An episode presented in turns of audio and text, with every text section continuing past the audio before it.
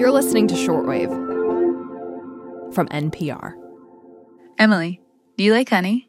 Uh, Berly, if by honey you mean the real reason I drink tea, then yeah, I do. Yes, yes. and you know, honeybees love honey. Oh, yes, they do. It's in their name. They make it, they store it, they use it for a backup food supply when there's not a lot of nectar around. And, Emily, Yeah. honey is so much more than a sweet treat for bees. And so it's not just sugar, because bees cannot survive just on sugar. Wait, honey is made up of more than sugar? Yes, a lot more, Emily. Hmm. I talked to Bernarda Calla, a research scientist at the University of Illinois at Urbana Champaign. She studies how plants and insects interact. And Bernarda says honey is food and medicine for bees. And this medicine is not just one component, but several components for different types of diseases or stresses that the bees might be exposed to during their lifetimes. Wait, you're telling me that honey, this ambrosia like substance that I love, mm-hmm. is medicinal for the bees too? Yes, and they seem to know it's good for them.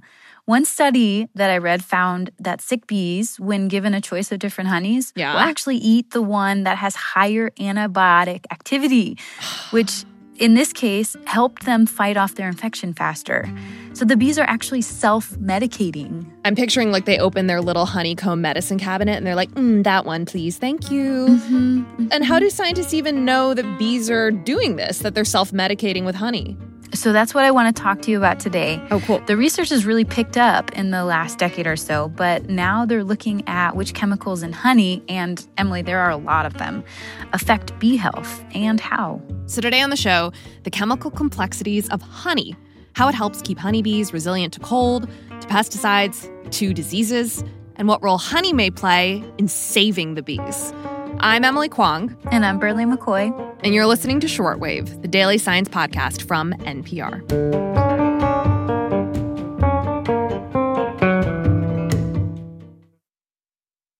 All right, well, Berly, let's start with what is in honey that gives it these amazing medicinal properties. I know it's got sugar and water, but what else does it have? Right, right. So when a worker bee leaves the hive to collect nectar, she stores that collected nectar in her honey crop. It's a kind of second stomach that doesn't digest the nectar. So when she brings it back to the hive, she actually regurgitates the payload to an assembly line of bees, the only way one does that. Mouth to mouth, Emily. Well, I guess it's direct. Um, what's the point of this regurgitation version of telephone? There's a point, I swear. It's partially to get rid of some of the water in the nectar, but it also mixes in these enzymes that break down the nectar.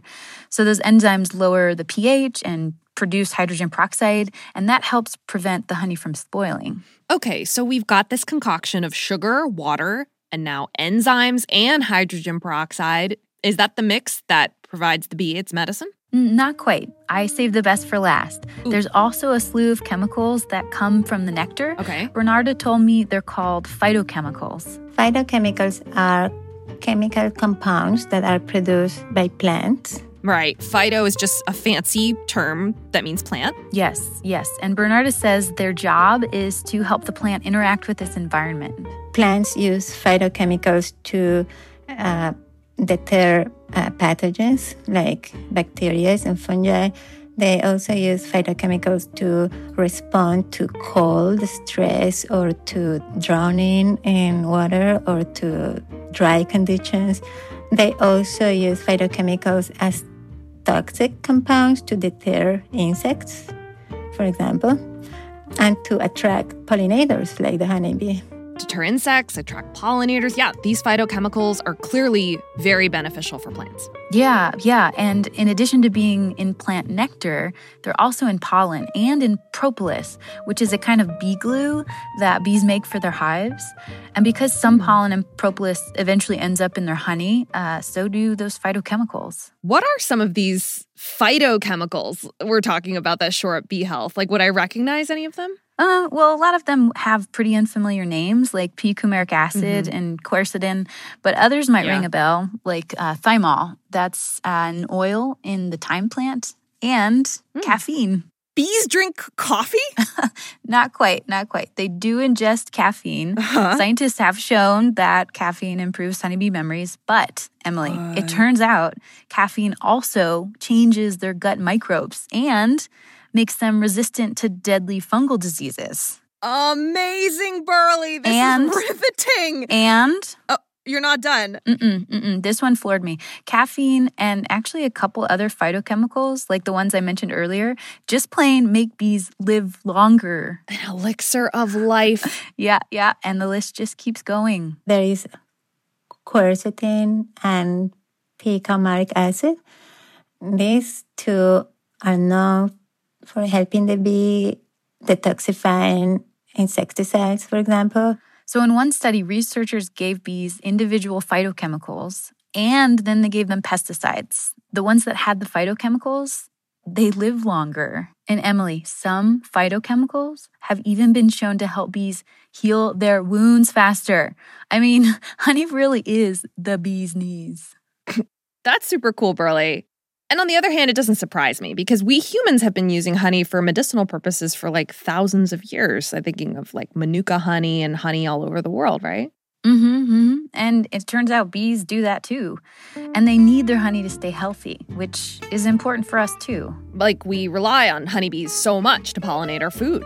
Yes, yes. Bernarda talked about that too. A lot of what we eat depends on honeybees. There are other insects that are pollinators but honeybees are the main pollinators for tons of plants that we end up consuming as humans. I mean, I've heard one out of every three bites of our food is thanks to a pollinator. And so many crops in this country fruits, vegetables, nuts rely on these bees for pollination to flower and to produce. Yeah, and so farmers will actually pay to have honeybees transported to their fields to pollinate their crops. And mm. it's a big industry. I mean, honeybees help pollinate billions of dollars worth of crops every single year. It's, shall we say, a crop load. it's a crop load. okay, Berly, if bees are this important to our food cycles, people need to really get it together as far as protecting them. I know bees' numbers are declining from habitat loss and pesticide exposure and diseases. Yeah, and scientists have been telling us this for years. One of the things they've learned is that bees don't just need access to their honey to thrive, they need different varieties of honey, which they can only get if they have access to different plants. Hmm. But the way our agriculture is set up now, bees don't often have access to a diversity of plants to forage. Okay, I mean, playing this out, it's like if they're pollinating a whole field of pumpkins or cabbage or something, they're only getting phytochemicals from those plants. And that's also, you're saying, bad for their health. Yeah, another scientist actually told me having a store of different honeys in the hive is like having a stocked pharmacy. Or wouldn't you say a pharmacy?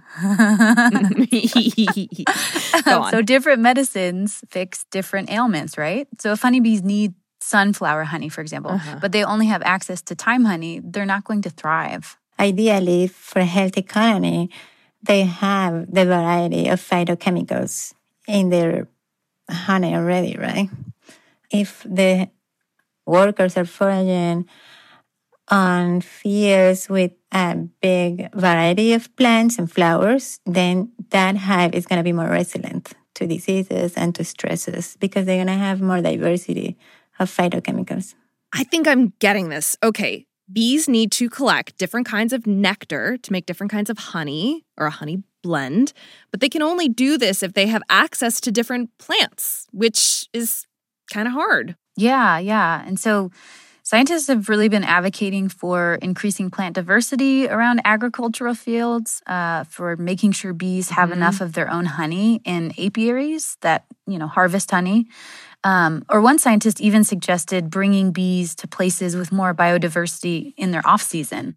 Oh, like a bee wellness retreat? Yes, yeah, except they never really stop working. And some scientists are thinking about just straight up feeding bees phytochemicals supplementally. Some say we're not quite there yet for being able to offer bees a kind of super mix of the phytochemicals they need, just because we don't really know how they all interact with each other. Mm-hmm. Just hmm. like you wouldn't want to mix certain medicines, right? Mm-hmm.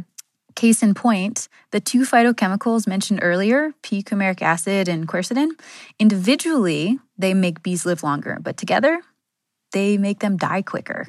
Hmm, this seems like some tricky mixtures that we have to figure out if we're to protect bees in this way. And like many things in nature and science, it's pretty complicated. Definitely, definitely. Bernarda did tell me scientists and beekeepers are already giving their bees supplements based on individual phytochemicals. And it seems like some do help bees fight off pathogens. But again, Bernarda says the thing that will make honeybees most resilient is to make sure that they have the honey that gives them the ability to stay healthy. Because honey will have the ability, if you can give that to honey, uh, of giving more resilience to the hive. If it's made of uh, diversity of nectars and pollens, that would be ideal, I think, for the honeybees. Oh, I have such a new appreciation for honeybees and their beautiful liquid gold. You just can't help but fall in love with honey. oh no, you didn't. No, you didn't. I did. I but did. Seriously, thanks for bringing us this story. You're welcome.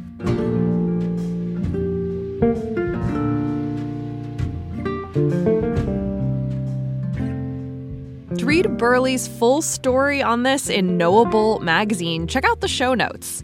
This episode was produced by Eva Tesfaye, edited by Giselle Grayson, and fact checked by Margaret Cirino. The audio engineer was Kwesi Lee. I'm Emily Kwong. Thanks for listening to Shortwave, the daily science podcast from NPR.